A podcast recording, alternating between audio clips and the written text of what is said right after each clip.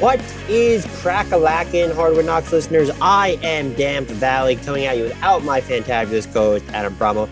Coming at you without anyone, in fact, this time. We have another podcast dropping this week uh, with Bleacher Report's Grant Hughes, where we're digging into our biggest offseason questions for the four teams that were eliminated in the semifinals. For now, I wanted to do our uh, draft lottery fallout pod, but before we get into all the fallout from how the lottery played out on Tuesday night, my usual housekeeping notes. Please, please, pretty please with Trigger on top. Consider rating, reviewing, and subscribing to Hardwood Knocks if you've not already done all those things.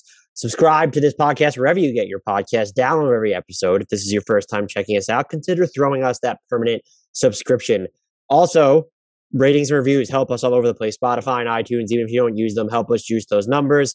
Uh, if you have done all of those things, please consider recommending us to friends, family members, acquaintances, coworkers, random people on the internet who you know like basketball. Maybe help us by retweeting our promos on Twitter or helping us juice the algorithms in YouTube. Go to youtube dot com, subscribe to Hardwood Knocks, comment on our videos there. We do post exclusive um, content there and on I G and on TikTok. So follow us on all the socials, including Twitter, the handles and links to which are in the description. And finally, we have a Discord channel. Please hop in there. The link to that is in the podcast description as well.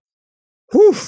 All that out of the way now, though, let's get to the lottery fallout. And I feel like it's just best to go through this team by team, all fourteen teams that were impacted, or not fourteen teams actually, but every team that was impacted by um, the lottery itself. The Orlando Magic going number one. They get the number one pick. Um, they do need sort of a transcendent tentpole talent in there. So it's it's great for them that they have that, and they potentially have two of these players now in Jalen Suggs and whomever they take at number one. Uh, I did catch shit from Orlando Magic, a subsection of Orlando Magic Twitter this past week, because it's something I wrote. I said that Jalen Suggs was the only person who should take a priority and impact your future plans. I don't view Wendell Carter Junior in those terms. On a great contract, had a fantastic year, quality big man. I don't view Jonathan Isaac there at all. We need to see him play again, which hasn't happened since uh, the Disney bubble. Uh, I do not view Franz Wagner as that guy. He had a spectacular rookie season. He's going to be a very good player. I had some Orlando Magic fans trying to tell me that he is going to be a top twenty-five to thirty player in the N B A. I just, I don't believe that that's what his ceiling is going to peak as. If I'm wrong, I'm wrong. He seems like he's going to just be a fantastic guy who maybe can be the third, fourth, fifth best player on a really good team, which is really hard to do, by the way. I don't view that as a ten-pole talent. I certainly don't view Markelle Fultz as a ten-pole talent. Uh, I was told by Orlando Magic fans that the organization does. That's fine. I disagree vehemently with them. There are going to be limitations on your offense. I don't care how much his mid-range game is improved. Uh, it is not elite. He's good at finishing around the rim. Doesn't get there a ton. We've only seen him play in a handful of games these past two years, so maybe that rim pressure will be there. The finishing certainly is. I'll give him that. His vision's pretty good, versatile on defense, but there's going to be limitations placed upon your offense for someone who is not a good jump shooter, just just period. And he's not, you know, his mid-range looks like there's stuff that he sometimes moseys into. It's not someone who's creating these explosive looks off the dribble, not someone who's hitting threes right now, getting to the line a high clip. I think that that's just, I, he's a good player. I don't think he's bad by any stretch. I don't view him as a ten-pole talent. This is all to say, uh, who the Orlando Magic take, I've seen Uh, Jabari Smith mocked there a ton since the draft lottery. I've seen Chet Holmgren draft there a ton, and I've seen even a little bit of love for Paolo Banchero there. I don't know which one they should go with. I'd probably go with Chet Holmgren, just sort of looking at the front court talent they already have there. This isn't a fit need, but it feels like he is just the the bigger swing of the three, and also someone who might fit more easily with the talent they have. So it's not exclusively a fit that's there. If you really wanted to go with fit, I think you could probably make a case that Jabari Smith makes the most sense there. I just don't think you're at a point with any of your frontline talent where you should be drafting for fit exclusively. And so you use this pick, you use it on a big. That's pretty straightforward there for them. I am curious to see how this does impact what they do with the rest of their team. You have Mo Bamba entering restricted free agency. My guess is he's gone. You can still hold on to Wendell Carter Junior His salary is, He he's a starting caliber center in the N B A, and I don't think that he's, you know, his salary is like fourteen point two million dollars. It's about starting caliber. It's not too high, and you're also going to have this big coming in on a rookie scale deal, whoever they draft. You can still hold on to him if you want. I'd probably look at moving Jonathan Isaac if there's any team that is really interested in him, assuming that he's going to be healthy after all these setbacks that he has. Uh, we've reached the point where there are non-guarantees kicking into his deal based off him failing to meet these playing time thresholds that were set. Uh, I think they have to be open to anything from there. But you don't. You also don't have to move anyone because you're not at that point. You're not trying to contend. It doesn't need to be about fit. It needs to be about exploration. I would like to see them maximize the talent of the guys there a little bit more. And so if you're going to have any of these rookie bigs coming in, and even with Jalen Suggs there, uh, and for people who really want to believe that Markelle Fultz is the answer, or even just like any of their guards, you want to have more space and better floor balance around them. And so that might be why uh, they could gravitate towards Jabari Smith as as well. But I, I think that this is great for Orlando's rebuild. And they have a ton of, if it sounds like I'm sort of shitting all over what they have, I'm not. They feel at once like they have a ton of everything, but they don't necessarily have the centerpiece of something, except for Jalen Suggs, who I'm infinitely high on. Uh, I did crucify the Raptors for not taking him and going with Scottie Barnes. I was clearly wrong there. But Jalen Suggs is going to be really good. I think he's an all-star in the N B A. I just see it with him. He's going to be someone who should be at least league average defensively for his position.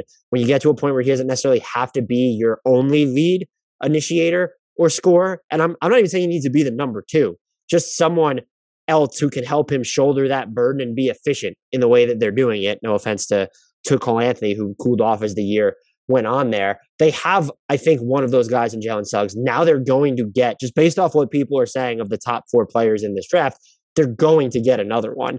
That's absolutely huge for them. And I'm just very fascinated, curious to see what they do with the rest of this team moving forward, especially Uh, more immediately because of the impact that this does have, just looking at their their front court. Maybe it's as simple as you let Mo Bamba walk and you leave the the rest where it is, because we don't know what Jonathan Isaac is at this point.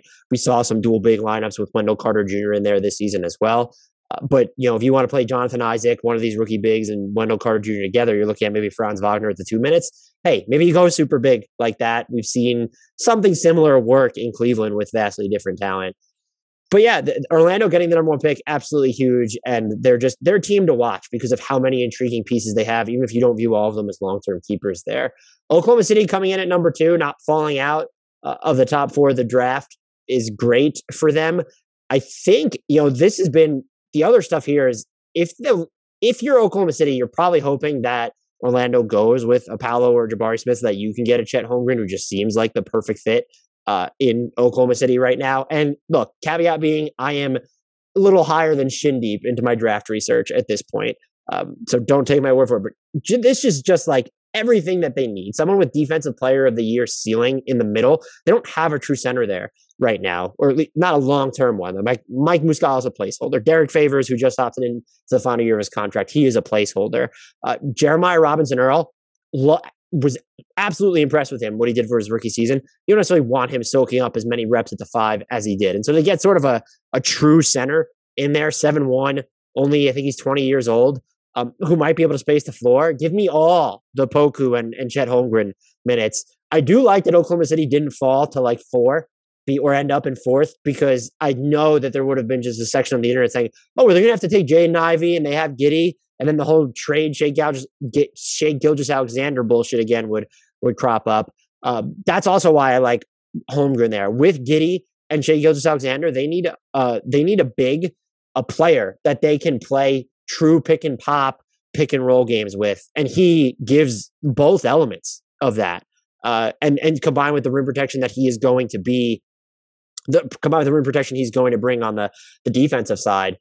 That being said, if he's not there, and I just because I, if I'm going best player available, I really do think that Paolo is going to end up being the best player of these three long term. Maybe it's more of a, he feels like he has the lower floor of all of them if things don't pan out, but he is just a, a matchup like a monster, a mismatch monster, someone who's almost seven foot, the way that he can handle the ball, um, create his own shot. I I don't know how you're going to guard the fully finished product of of this of this kid uh, who's only nineteen and sort of fits with the O K C ethos where they're going to just, you know, skew younger. So if Holmgren goes to Orlando, I think Paolo should be the answer for Oklahoma City there. I could see the case for Jabari Smith, uh, and I think there are probably maybe people that think that he could, you know, his offensive skill set through the roof as well. I think Paolo's going to wind up being the better finisher. I'm not. I'm not really sure. Um, I feel like Paolo has the chance to be more of a disruptor on the defensive end.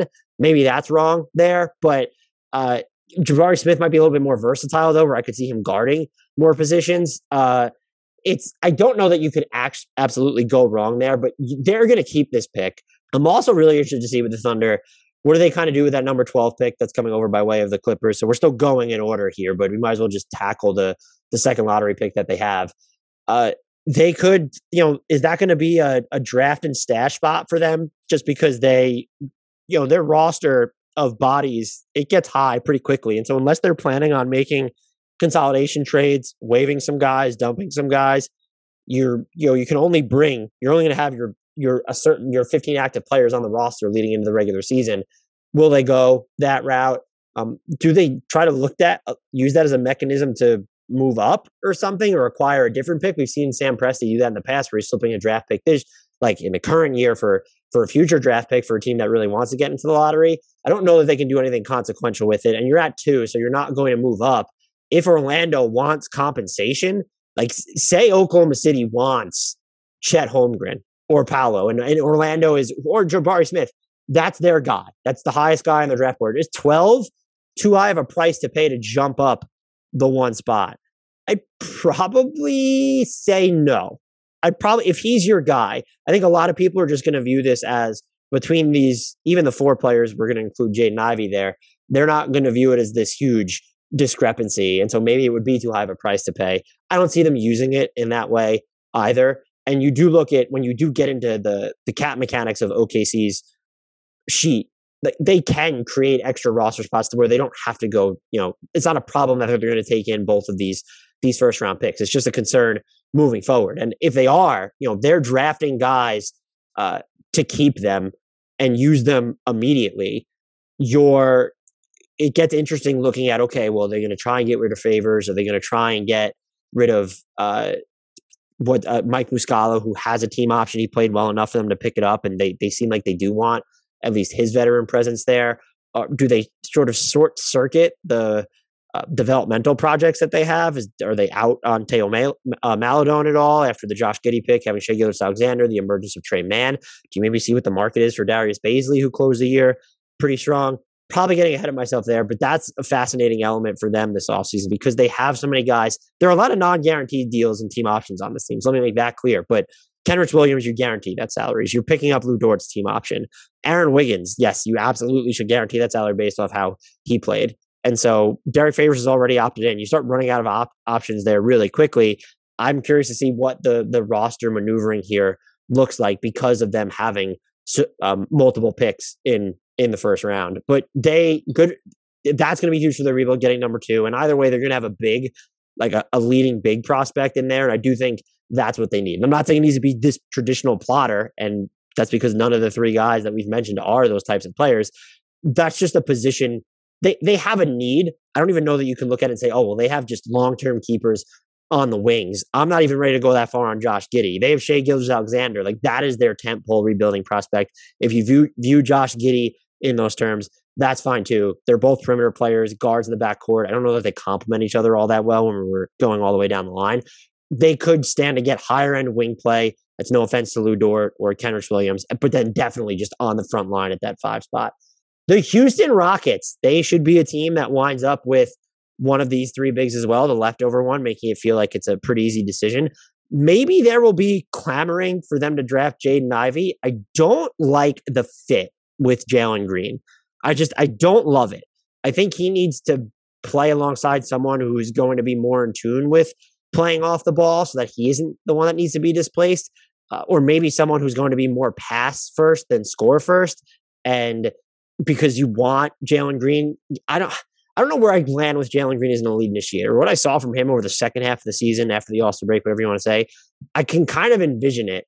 Um, but you at least probably want a co-initiator, someone who's on the same level. I don't even know if Jaden Ivey is that guy. And if you are going to find that guy, you need him to be the floor general first. And I view Jaden Ivey as just like this offensive monopoly unto himself, which is great if you're going to make him the central focus of everything you're doing. I don't know that the Houston Rockets should be doing that. Are you are you tilting too far towards drafting for fit when you should go with best player available? If you think Jaden Ivey is much better than whichever of the three bigs is one of the three bigs that's left in this spot, then yes, you can absolutely take him. But I look at Houston and I don't really see them having a solution up front long-term either. We don't know. Usman Garuba didn't profile as a five anyway. Uh, Alperen Şengün was fantastic. He's not someone, he again is not someone you plan around. The bar for this is super high. If you have a chance to take Jabari Smith, Paolo Banchero, uh, or Chet Holmgren, you won't have a chance to, if Chet Holmgren drops below sec, uh, past second, I will be shocked. If you have the opportunity to get one of those guys, you take them and you can figure out the rest later, because I don't think Şengün is someone who needs to shape your future to that extent. We just don't know. The defensive ceiling of, of all three of these bigs is going to be higher than that of Şengün's right now. And he did move a lot better, especially laterally in certain instances in the half court defensively than I thought uh, for the Rockets this year. He's also just, he's not a traditional shot creator in the sense. So the table setter for everybody else, yeah, he's going to be the best passer of these, of any, like, no matter which big that Houston could end up drafting. But he's not this like face-up weapon, can put the ball on the floor, attack on the deck like that. Um, and you could potentially get that in Jabari Smith and Paolo. Uh, if Chet falls as far, I think he probably gives you a little bit more floor spacing. And all three of them are just going to give you more defense, uh, especially uh, Holmgren, of course. So I think this is another easy situation where you just take one of the three bigs that's not left on the board for Houston. Could they be a team that Uh, could they be a team that wants to move up at the three spot? No, I'd probably just take what the what's left over there. I would also say it's interesting if they do go the big man route. You have Christian Wood floating around there now. He certainly becomes superfluous. What do you do with him? And I think everyone pegged him as a trade candidate in the first place. Them landing at number three sort of solidifies it for me that they're going to be looking pretty aggressively to move him. And it's, look, that's just good business. He's not super old, but he is entering the the final year of his contract. And he, you're either, unless he's going to sign an extension now to where you can keep him at a reasonable rate, you're not going to be at the point where you can justify paying Christian Wood a bunch of money in two thousand twenty-three, two thousand twenty-four. And so I expect he and Eric Gordon to be pretty heavily shopped. Although I was, I was pretty surprised that I, I thought Christian Wood would stay in Houston past the trade deadline. I really thought that Eric Gordon was going to be dealt. And so, look, you have a nice base here now, all of a sudden, with Jalen Green, whoever you're going to draft at the, at this third spot. Um, you know Şengün is good.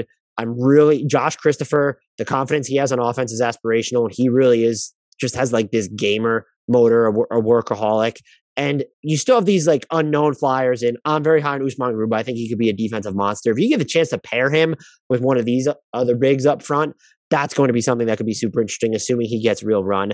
I'm not super high on Kevin Porter Junior I don't think he's lead guard material, but maybe as a microwave guy who can give you some tertiary playmaking off the bench.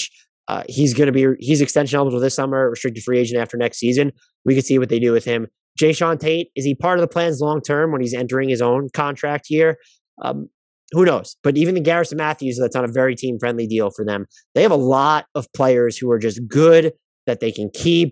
Um, don't it's I'm not a big fan of timelines, but it, it's not they don't have, you know, a Garrison Matthews and a Jayshawn Tate, even a K J Martin. If you don't view them as these sort of long-term keepers, they're not going to screw you to the extent that they're adding unnecessary wins to your tally at this point. And we know how important next season is for Houston. Is the that's the final year that they don't owe their their first round draft pick. So, um, uh, so yes, there's that element of the rebuild. It feels like it's becoming, it's coming more into focus to where now you have this top three pick plus Jalen Green, uh, less than two years after trading James Harden.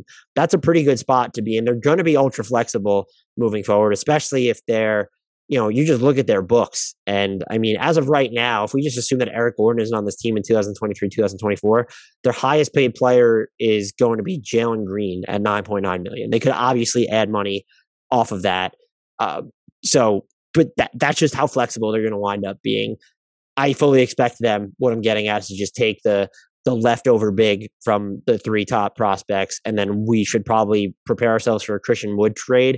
And then maybe they segue Şengün into a different type of role. Is it off the bench, or is he someone that could become a trade candidate as next season moves forward? The Sacramento Kings at number four, they're an interesting proposition. I think the pick here, if you're going best player available, is Jaden Ivey. I can't, it's the Kings. Don't I, if you want to talk yourself into Shaedon Sharpe, I can't, the, the, the mystery box, I can't do it. I just, like, not for the Kings of all teams. I just, you can't talk me into it for them. I don't love the fit with Jaden Ivey and De'Aaron Fox, especially now that you have Sabonis there, and, and the offense is going to slow down to to some extent, and that's just someone else who needs to have the ball in their hands. Uh, I I, I also don't know that Jaden Ivey is good enough. Uh, I don't know enough about him or to what you think his M B, you know, his ninetieth percentile N B A outcome is going to be to say, well, maybe this is when you start looking at De'Aaron Fox trades. I do know if you have Jaden Ivey, Davion Mitchell, and De'Aaron Fox on your team, that's going to constitute a logjam. I guess you can bring uh, Davion Mitchell off the bench, but playing Fox and Ivey together in your backcourt, I'm I, that's a lot of speed. Jaden Ivey is super athletic. Um, I just don't know that I would love to see those two play together. Could Sacramento, I, knowing what we know about Sacramento, it would be surprising if they did shop De'Aaron Fox just because they have this pick. It would mean sort of pivoting into a rebuild, and they did pretty much the exact opposite by going after Domas Sabonis, who represented them at the lottery. Talk about peak cultural integration there for them. That's the lottery is what the Kings were all about, and they wanted Sabonis to know that. I, I respect it. Um, I think you just go with the best player available and figure it out later. If perhaps one of the bigs falls here, in which case that makes your job a little bit easier. All of them could theoretically play with Sabonis, even though I don't love it. I would view this as though a, a pretty, not not likely, but this is where you you look at the draft order the way it shook out and say, oh, there there might be a trade here. Because the Kings have decided, just based off the Sabonis trade to me, that there's more urgency here, that they're interested in winning sooner rather than later. And so what What and who can you get for the number four pick? I saw some people on Twitter floating around John Collins. I think it's probably too much to give up for John Collins, especially with Sabonis in place. Would you give up the number four pick for Rudy Gobert? I wouldn't, especially because Sabonis is already there as well. Um, I don't know what the trade market's going to look like. Are you going to give it up for a Zach LaVine sign and trade, Bradley Beal sign and trade? I'm probably not doing that either, to be honest with you. So I, I don't even know what that package would look like. Maybe it's also just a matter of trading down. Uh, does Detroit really want Jaden Ivey? That's only one spot, but can you get something? And then if you're the Kings, you're okay with drafting a, a Keegan Murray uh, or a, you know, maybe you're taking the the Shaedon Sharpe there. I still wouldn't recommend it for for Sacramento.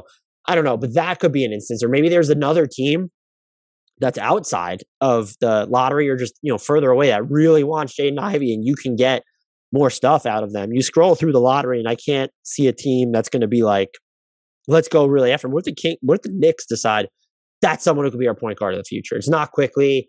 It's definitely not Rose. It's not Kemba. Like Julius Randle as our, our primary playmaker, that's just gone to shit. Is it them?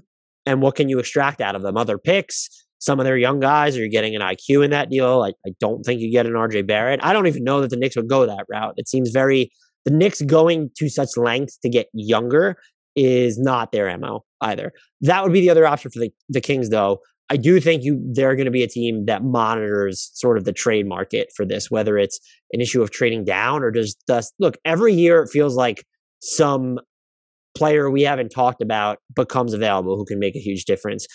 I fancy myself someone who's normally pretty good at spotting those players in advance. I can tell you right now, like I haven't found you know, th- that guy does not exist for me at this moment. And like, is it, and, and even the ones that you could talk, you know, Pascal Siakam's not going to become available in Toronto is what, is what I'm basically getting at. Uh, even if Fred Van, even if a Fred VanVleet came available in Toronto, you're not going, that's, that's just not, that could be a fit with De'Aaron Fox, but you're giving up the number four pick for that. The name that I did think about was O G Anunoby, exactly what Sacramento needs. I don't know. Toronto probably has to include something else in that deal. I also don't know that Toronto is going to want to go the Jaden Ivey route. That's just another team where it's uh, Jaden Ivey six four, their whole six seven to six nine, six ten model. That that goes com- entirely against it. So while the O G Anunoby sort of idea, that's something if I'm the Kings, that certainly piques my interest. Uh, I don't think that it's something that's really going to wet the whistle of Toronto. I still look, surprising things happen all the time. It's also the Kings. They're a wild card here. I love you Kings fans, but let's just call a spade a spade. They're they're fucking roller coaster, uh, turbulent, violent, painful, vomit inducing at points too. Let's just they they do feel like the point where the draft night actually starts or where the the draft rumors are are going to begin. Number five, the Pistons, probably disappointment for them to wind up here to miss out on all four of those prospects. I don't know who they go with at number five. Look, we're getting outside of my depth here. I would probably go with Keegan Murray. I don't know if they're going to have the the impetus to to do that. Did they look at trading down? Did they look at t- swinging for the fences on Shaedon Sharpe? You're not at a point where you can get, everyone wants them to get a different type of big. They could re-sign Marvin Bagley. They have Isaiah Stewart, but this isn't the spot where you're going to go and get that big. I think the next like highest rated big on the board is just, I don't even know who it is. It's probably Jalen Duren. That's probably, and you're not taking him this high. Um, is it a trade pick? If you were going to trade up, like you, like you said, if they really want Jaden Ivey, what do they want to give up for him? If Houston was really married to just the bigs that it has in, in Şengün and maybe in Christian Wood, and you know, let's let's say that they're not as high on the, the remaining big. Like that was the one who was at the bottom of their board. They don't want Jaden Ivey for Jalen Green either. Could they look at moving down the two spots and take whoever they wish there? Sure. Um, but I just don't see the real opportunity to move up unless you're going to do business with Sacramento, who I think is probably going to want more of an, you know, is Jeremy Grant, like, are you giving up Jeremy Grant to jump the one spot and get Jaden Ivey? And there are other moving parts involved there as well. I don't, I don't know. I honestly, I just, I don't know. Um, but I, th- what I do think this, the impact that this has on Detroit is it opens up, I'm not trying to be that guy, but about one point six million in additional cap space, maybe one point five, however you want around there. That's going to get them to like twenty-eight point three, twenty-eight point four million in cap space, uh, assuming that they, you know, guarantee certain deals, pick up certain uh, team options, some player options get exercised. They could very easily get to, is what I'm getting at, a max for DeAndre Ayton in restricted free agency, his his first year max, and this goes the same for Miles Bridges if you wanted to float the boat there, is thirty point five million. So they can get there fairly easily. Uh, maybe it would be a sign and trade anywhere anyway. Base year compensation gets really weird with that, though. Um, I won't go into detail with it just because I, I don't want to bore you with that, but just it's effectively hard in sign and trades, especially the ones guys coming off their rookie deals, um, to make the salaries work, because the salary, says the quick synopsis, it counts as a lesser number to the team that is signing um, the player as the as their outgoing salary, but the incoming salary for the Pistons would still count as thirty point five million. That's what makes it tough to work. Not impossible, but again, if Phoenix doesn't want to match a max offer sheet for Ayton, the Pistons feel like the team that looms largest now because Orlando has cap space. Um, they're going to get one of those picks. They're just going to get that their choice from there. There was talk about Oklahoma City, Oklahoma City from Woj going after DeAndre Ayton. They technically could still do that, but they don't have cap space to begin with. That's why they were sort of fascinating. They have that dead money from Kemba Walker on the books. It's about twenty-seven point four. And so to build around that with Shai Gilgeous, Shai Gilgeous-Alexander, I don't know why I can't say his name this podcast, his thirty point five million dollars salary is is kicking in. I don't, like, you could clear money, but to get to another thirty point five is just almost impossible. It'd have to be via sign and trade, and that gets really difficult. Are you willing to give up Shai Gilgeous-Alexander and a sign and trade for DeAndre Ayton? Absolutely not. Maybe you're willing to empty your pick cachet, but Phoenix isn't necessarily going to be interested in that, I wouldn't think. Maybe Sarver is for the immediate financial savings, but they're not going to be in love with that deal when they're trying to optimize what's left of the Chris Paul window, which we can only assume is not that not not that long or going to be open. So, and then yeah, Houston was never going to be in that, whatever. So you have one team off the board that could go after him. Are the Spurs going to want Ayton? Maybe. They're a team that could get to the cap space if they wanted to. Memphis is another team, but they can only get to about a little under twenty million. And that's if they just get rid of key players. It's not going to be them. The Pacers dropping down. We haven't gotten to them yet, so I'll try not to spoil that too much there. That's really it, though, now. So you've almost, you've lost a DeAndre Ayton sooner. Maybe you've gained one in Portland and Indiana. Uh, and I just, I don't view San Antonio as an Ayton suitor. Perhaps I'm, perhaps I'm wrong there. Spurs fans, you're free to correct me. I think that this, the way that the draft lottery played out really makes it more likely that we see the Pistons linked to DeAndre Ayton. I know a lot of people like Miles Bridges there. I just, the athleticism around Cade, I get it. And then someone, obviously like a local kid, effectively, I totally understand the interest. And he's someone who's diversified his offensive portfolio. I just don't necessarily love the fit, especially if you have to max him to get him out of Charlotte, who has every incentive to just pay him whatever after not dealing him. Uh, and I don't know which route they go with the actual pick. This is, I think they're the team that gets the biggest blow here when you're looking at that, because they are such, they could have used any of the four guys that are going to be ahead of that, that number five spot. I would go Keegan Murray personally. I don't think they're going to want to, I don't think they're just, they're not going to want to go that route, knowing the the bigger swings that the Pistons take. They feel like maybe they're a Shaedon Sharpe destination. The Pacers at number six, they're a team that's hurt by this as well. You were certain they were certainly hoping to um, be in the top four too. Uh, I don't know who they take here at all. They're do they are they a team? You know, are they a team that could think about trading this pick? If you're you have Tyrese Halliburton, who's already really good now. You have Myles Turner. Could you bring back T J Warren? You have Brogdon. Chris Duarte was already a big part of the rotation as a rookie. Uh, I don't think they move this pick. That would be such a big move. Would be wildly out of character for them. And I know they did just tank and move Sabonis in the first place. That just felt more of like a placeholder move. That being said, Mark Stein did report that they're probably going to trade Malcolm Brogdon. And so perhaps they're open to anything. The, the flip side of that would be, if you're going to trade Brogdon, it's probably just to continue getting younger. And so why would you move the number six pick? But if you're interested in returning to the playoffs immediately and you're the Pacers, that number six pick is a pretty big trade asset. To this point, I would I would think it's more likely. There's a chance they don't do any of these things. But if you told me they're either going to move Myles Turner or the number six pick, number six pick, I'm going to say that they're moving the number six pick.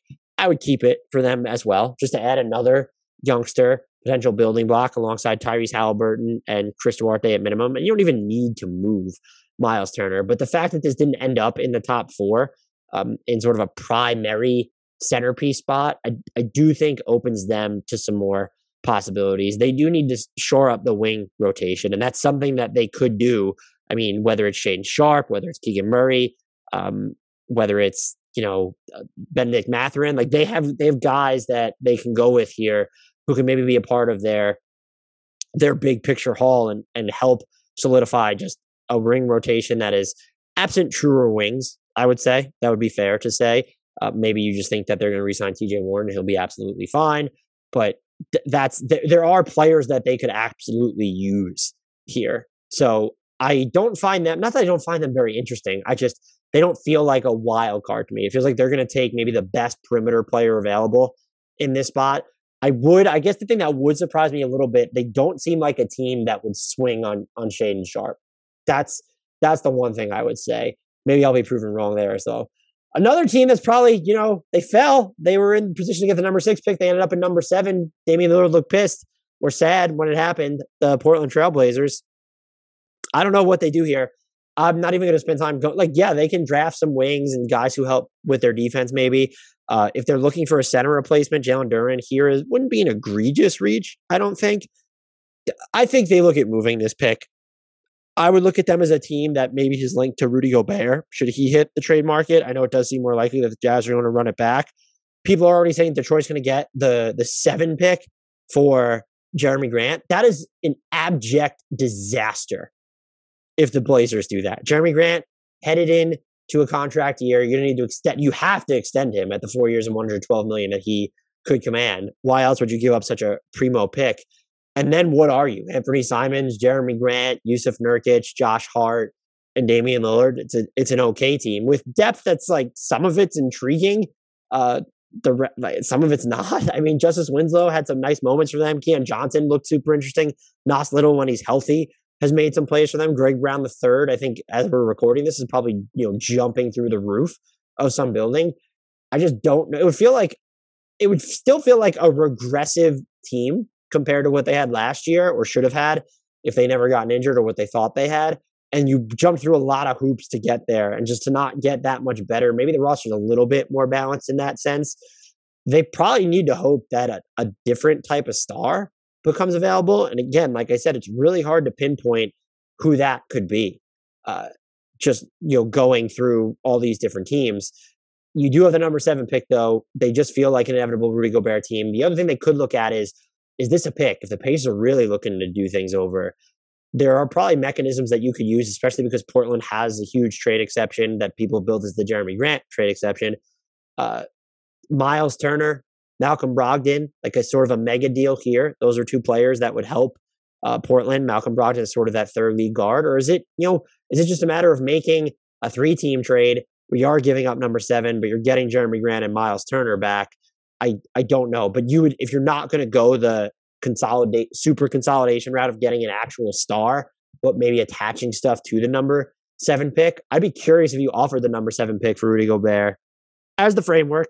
I know other salaries would need to be involved. Would they do it? just because of what we've seen in the playoffs. John Hollinger of The Athletic wrote about this, about how we're sort of veering towards space ball, where it's bigs who have the ability to just to stretch the floor and almost defend like wings. And so that neutralizes Rudy Gobert in a sense. It's not playing small. It's play actually small. It's bigs that are able to play what we've deemed a smaller player's game. I'd be curious.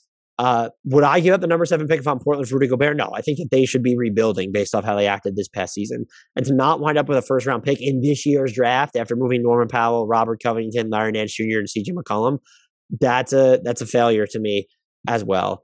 Uh, I'm very interested to see what Cronin does now that he's the permanent G M there, how he maneuvers about this roster. You know, we're only talking about a one-slot drop, but I think this pick was always going to be in play. I don't think that changes now. If anything, I just think it's more in play. I don't know if they're going to wind up settling, though, on what they're getting back. And I just want to be clear. I don't think Jeremy Grant is the player that should be your primary target, your only return, the the, the crown jewel of your return if you are giving up this pick. The New Orleans Pelicans, another trade candidate here, I think. I do kind of like the idea of uh, them landing with Keegan Murray, and you have you have him. I don't know if he's going to fall this far. My guess would be no. But having him and Herb Jones and Jose Alvarado on the same team and Trey Murphy the third, I fave it. If not him, maybe uh, Bennedict Mathurin feels like that's a player who could really help them. Um, he would elevate their their three-point shooting and maybe gives you like a, a three and D archetype, someone who's has more, you know, he's not going to put as much D in it, but he's going to actually have the, the three ball a little bit more than a Herb Jones did. So they are a team, though, that could absolutely trade this, trade this pick. They are looking at a team that just gave the Phoenix Suns hell in the first round of the playoffs.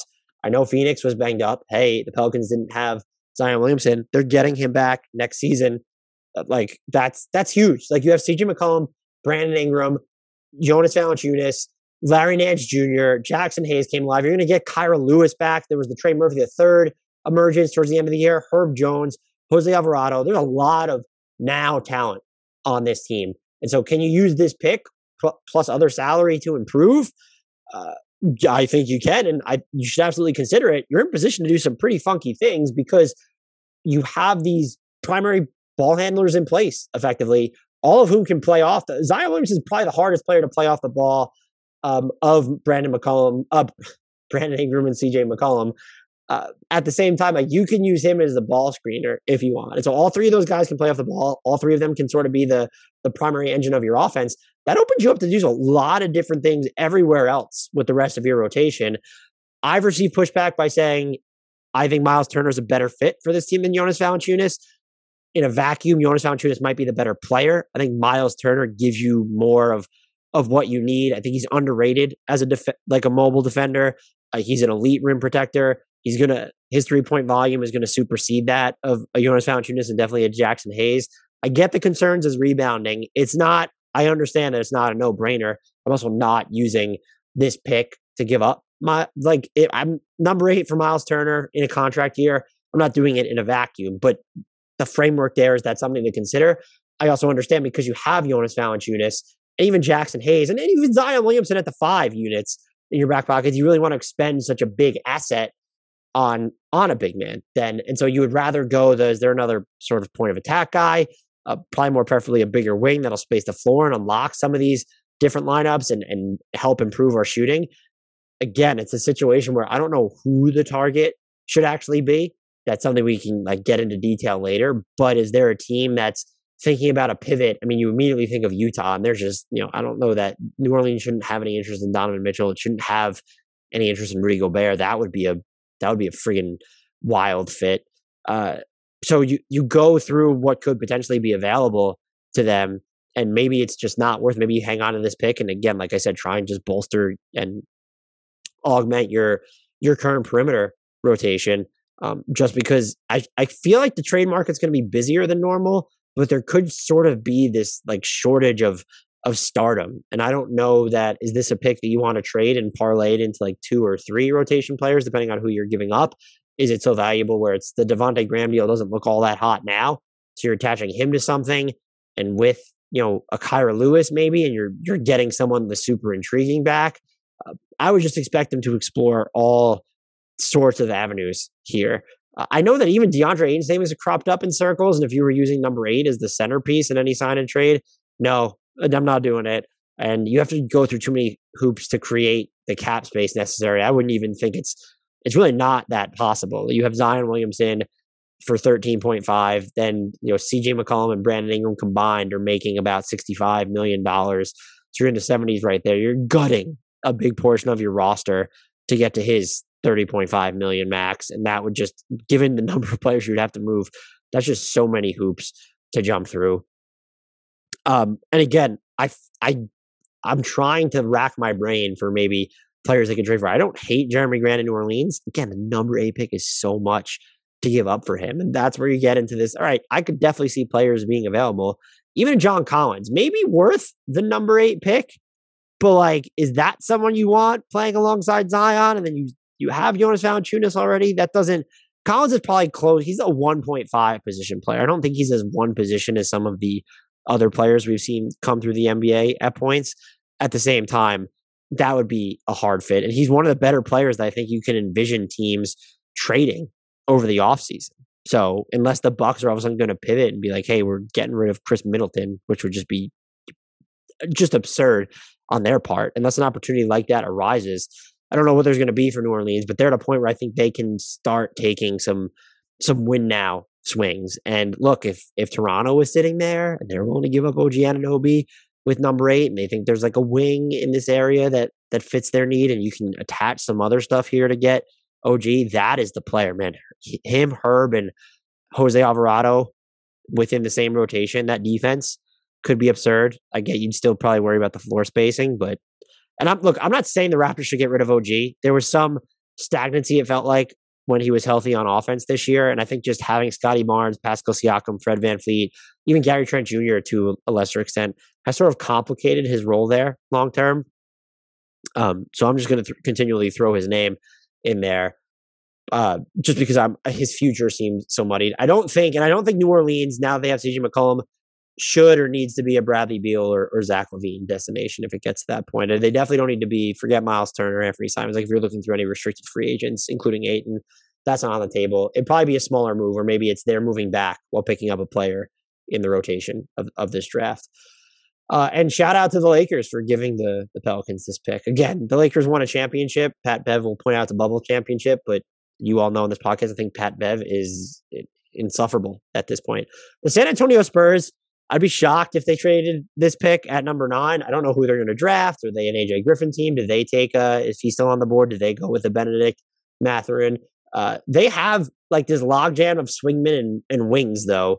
Uh, do they go big? Jalen Duren, if they don't know that Jakob Poeltl is, is long for them, he is entering the, it's the final year of his contract, or is he have two left?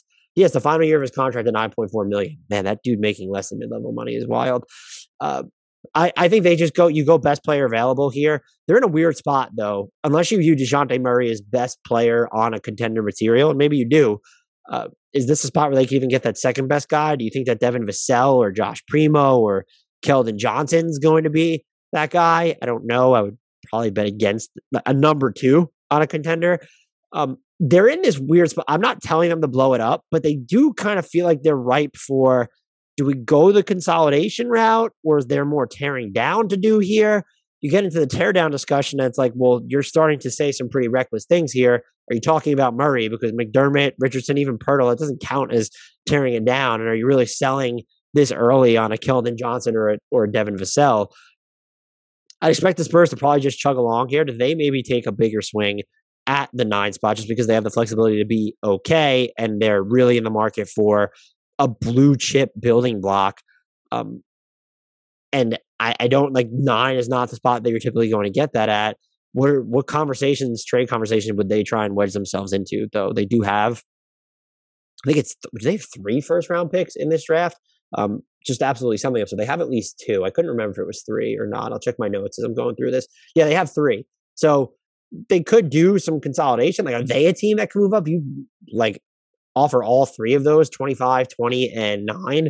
I don't, I don't know how far you're going to move up, which teams are going to entertain that offer, but it's something that they could consider. I would, exp- I just don't, I think they're going to be rather uninteresting on draft night. They they could be built for a consolidation trade. They do have sort of the young talent plus the pick equity to get involved if a star becomes available. I would absolutely love Zach LaVine or Bradley Beal there. if either one of them shows an inclination to leave their current team, do the Spurs get involved? Maybe. Uh, other than that, they'll probably either go with the best player available or the highest ceiling player available. Uh, ten, the Wizards, another interesting team just because they're just, they're at ten. What does this mean? Can they draft someone who's an instant fit alongside Brad, alongside Bradley Beal? And yes, this is a team that has to consider fit because they've decided they want to rebuild around Bradley Beal, that they're going to max him out. And if they're not, does that start trickling out around the draft? And how does that change their approach? Uh, so I think you probably need to go. They need another guard in there. I don't think this is the spot to get it, to get him, excuse me. Um, so you probably, I would just default to, they have wings available in heavier supply, but I would just default to wings again, whether that's going to be A J Griffin. Is it going to be, again, a Bennedict Mathurin, uh, a Jeremy Sockin? Like, it's just, I would go with one of those players, uh, or even a Dyson Daniels. And you do have Kuzma entering a contract year. Kentavious Caldwell-Pope, non-guaranteed salary. I would expect him to pick it up. He's entering a contract year. You have Denny Avdija. You have Rui Hachimura. We don't really know what he is, but he's entering a contract year. He's extension eligible right now.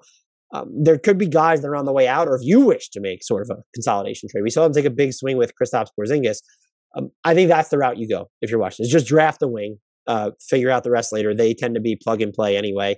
You do need another creator on this team outside of Bradley Beal. I do not think that creator is on uh, in the rotation right now. If you think it's Kyle Kuzma versus Kentavious Caldwell-Pope, I mean, bless you. And it, look, it's not Kristaps Porzingis. Like, we don't need to see Kristaps Porzingis create a ton for himself. As the third or fourth like level creator, if you need to throw the ball to him there, fine. I trust his face-up game probably more than I do his his post-up game. Um, but the Wizards, if you are committed to continuing with Bradley Beal, I think that the move here is to just draft someone who can play right away and is going to be a fit. And I think you just do that on the wings because that seems like the smartest bet given the current functional landscape in the N B A. The Knicks at number eleven, they're probably go. They're gonna they sh- they're gonna trade this pick. I don't even know who they draft. Is it a wing? It's gonna be a wing or a big here. Uh, their their big man rotation is just all sorts of weird. Mitchell Robinson entering free agency. Nerlens Noel, not a long long-term answer. He's entering what's technically the final year of his deal because there's a team option on season number three.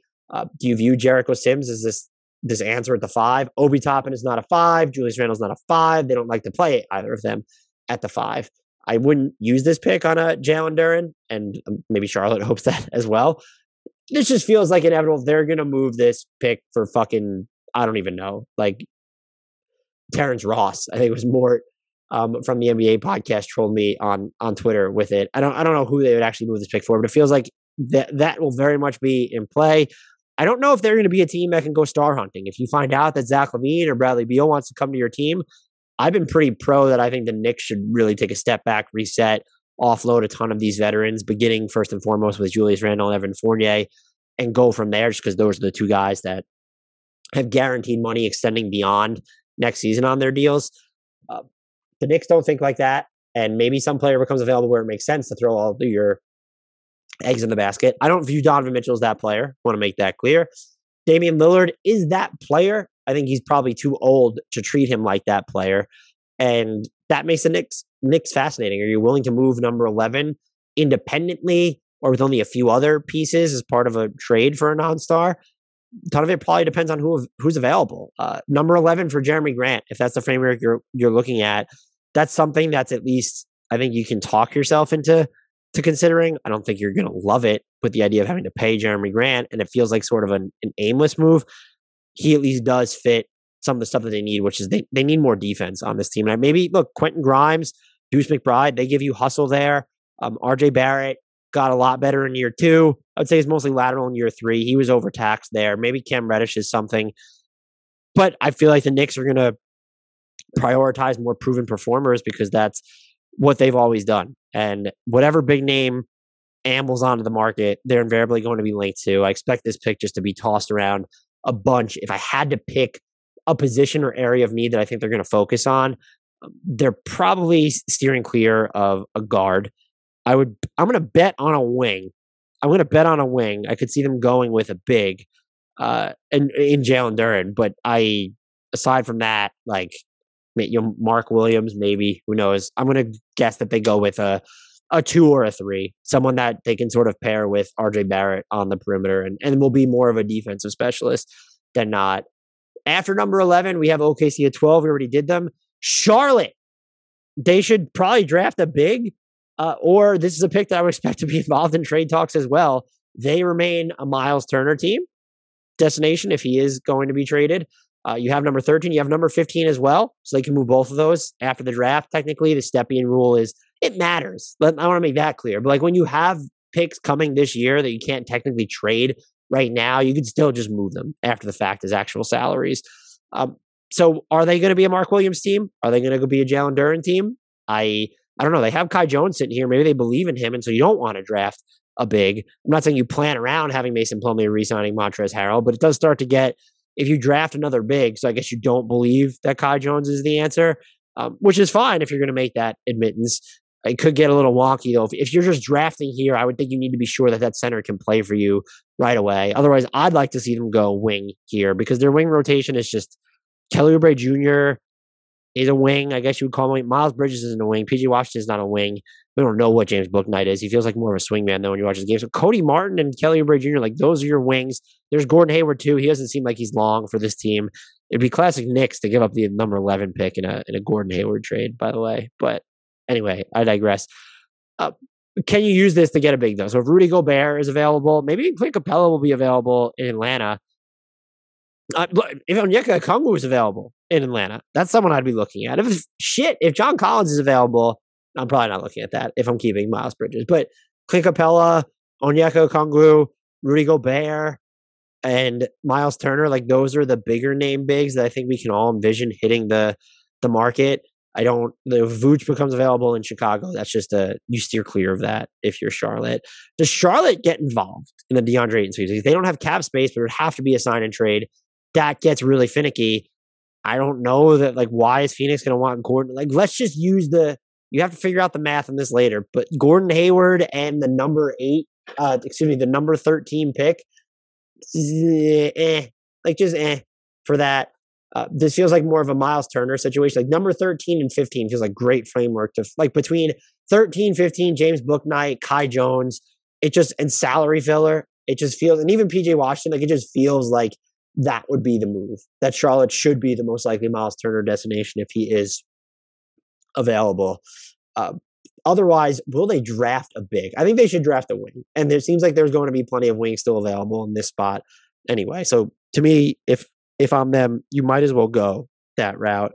Uh, this wouldn't be something I'm curious about, and I wouldn't give up the pick for this. And maybe he's not a good enough rebounder. Maybe you don't want him playing in a on a team that's looking to run, but he's playing on a team that likes to run now. A Brook Lopez, like just if Milwaukee's sort of looking at their books, they have to re-sign Pat Connaughton. They've just seen what sort of happened, and they'd rather beef up the four spot, knowing that Uh, the Giannis as sort of the biggest player on the court, or the Giannis as the de facto five, de facto big, whatever you want to call it, is the future for them.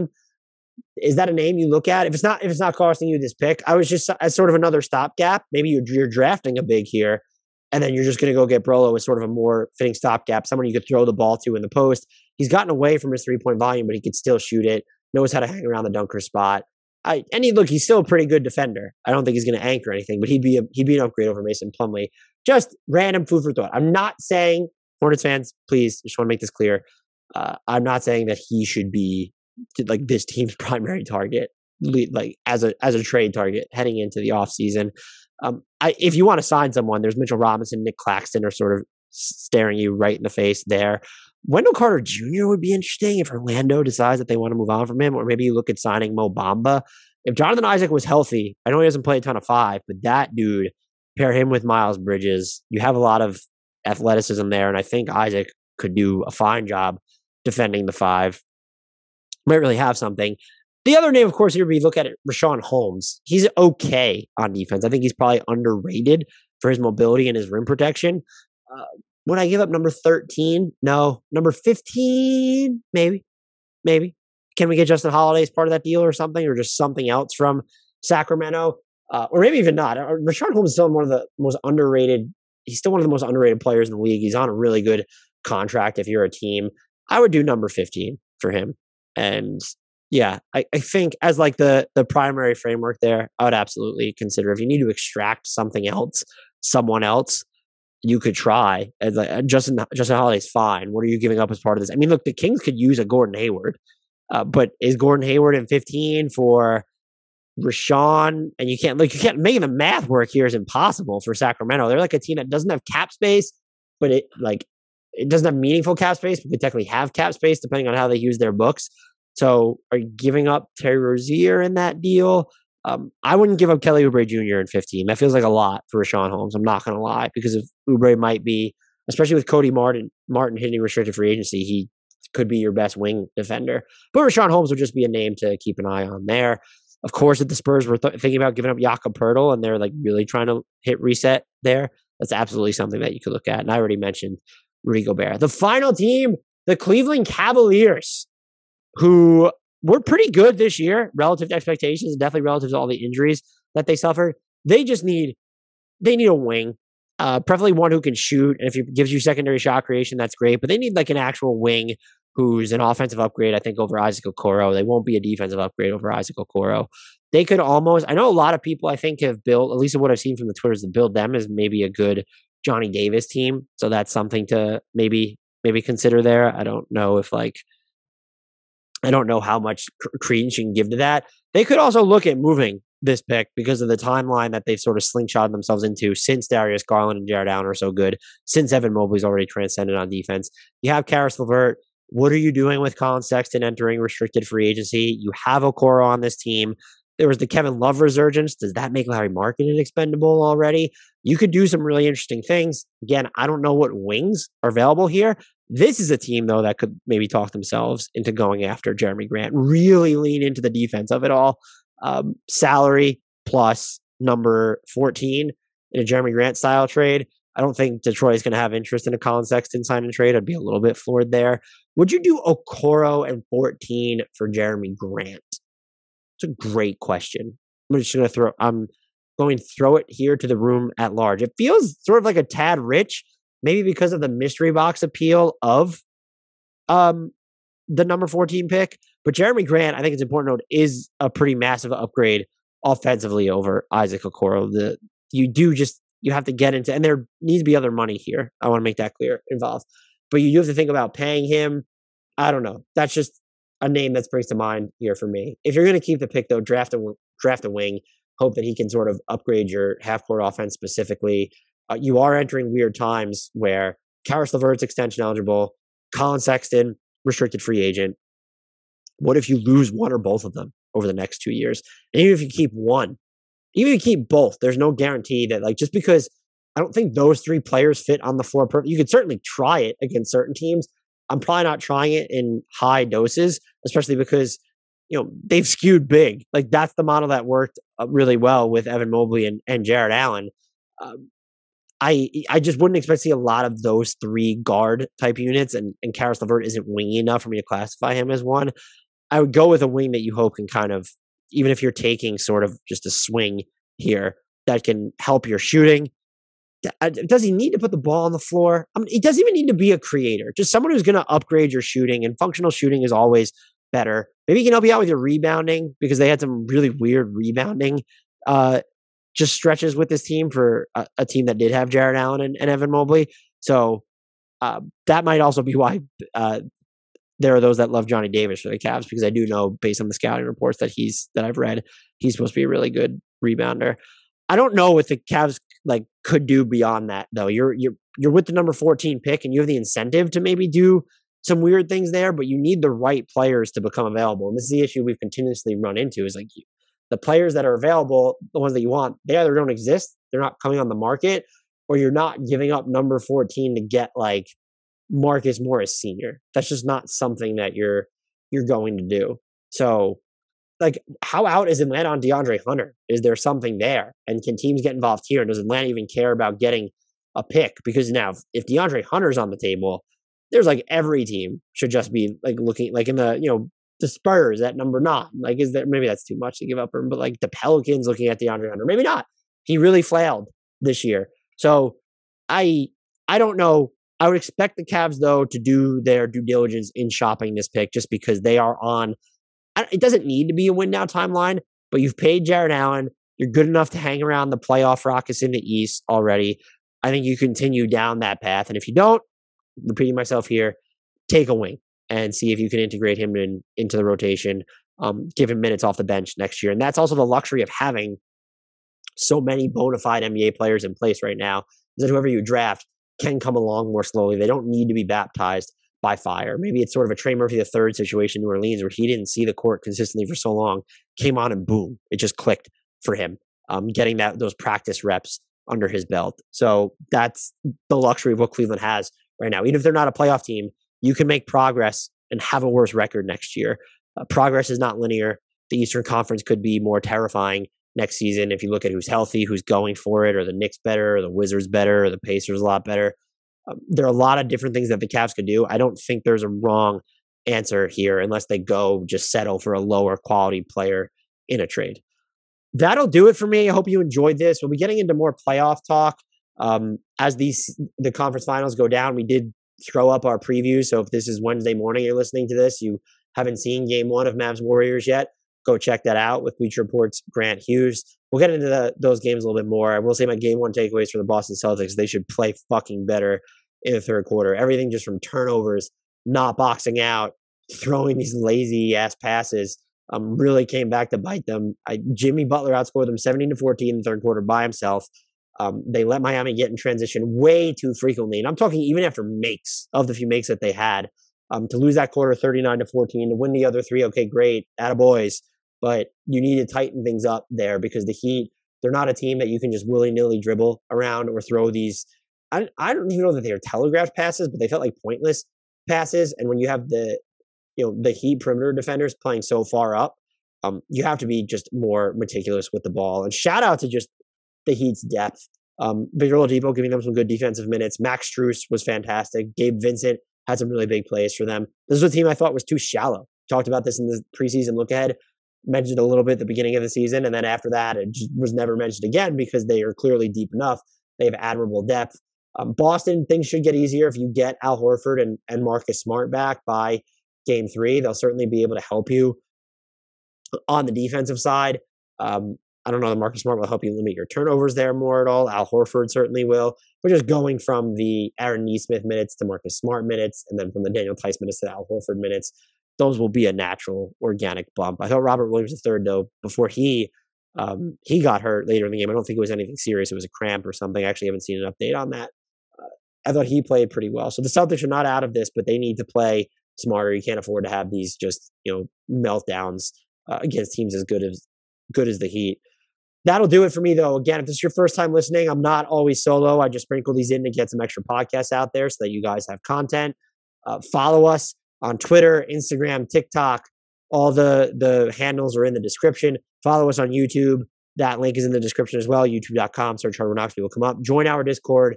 Most importantly, and the link to that is in the description as well. Subscribe, subscribe, subscribe, download episodes, help us retweet promos, get the word out that this podcast for National N B A Podcast is pleasantly sub-insufferable, I would say. Like, can I at least give us that much? Thank you all who stuck with me for listening. Until next time, we leave the shout out to the one, the only, the legend who is single-handedly saving N B A ratings because he's playing deep into the playoffs, into the conference finals, Frank Ntilikina.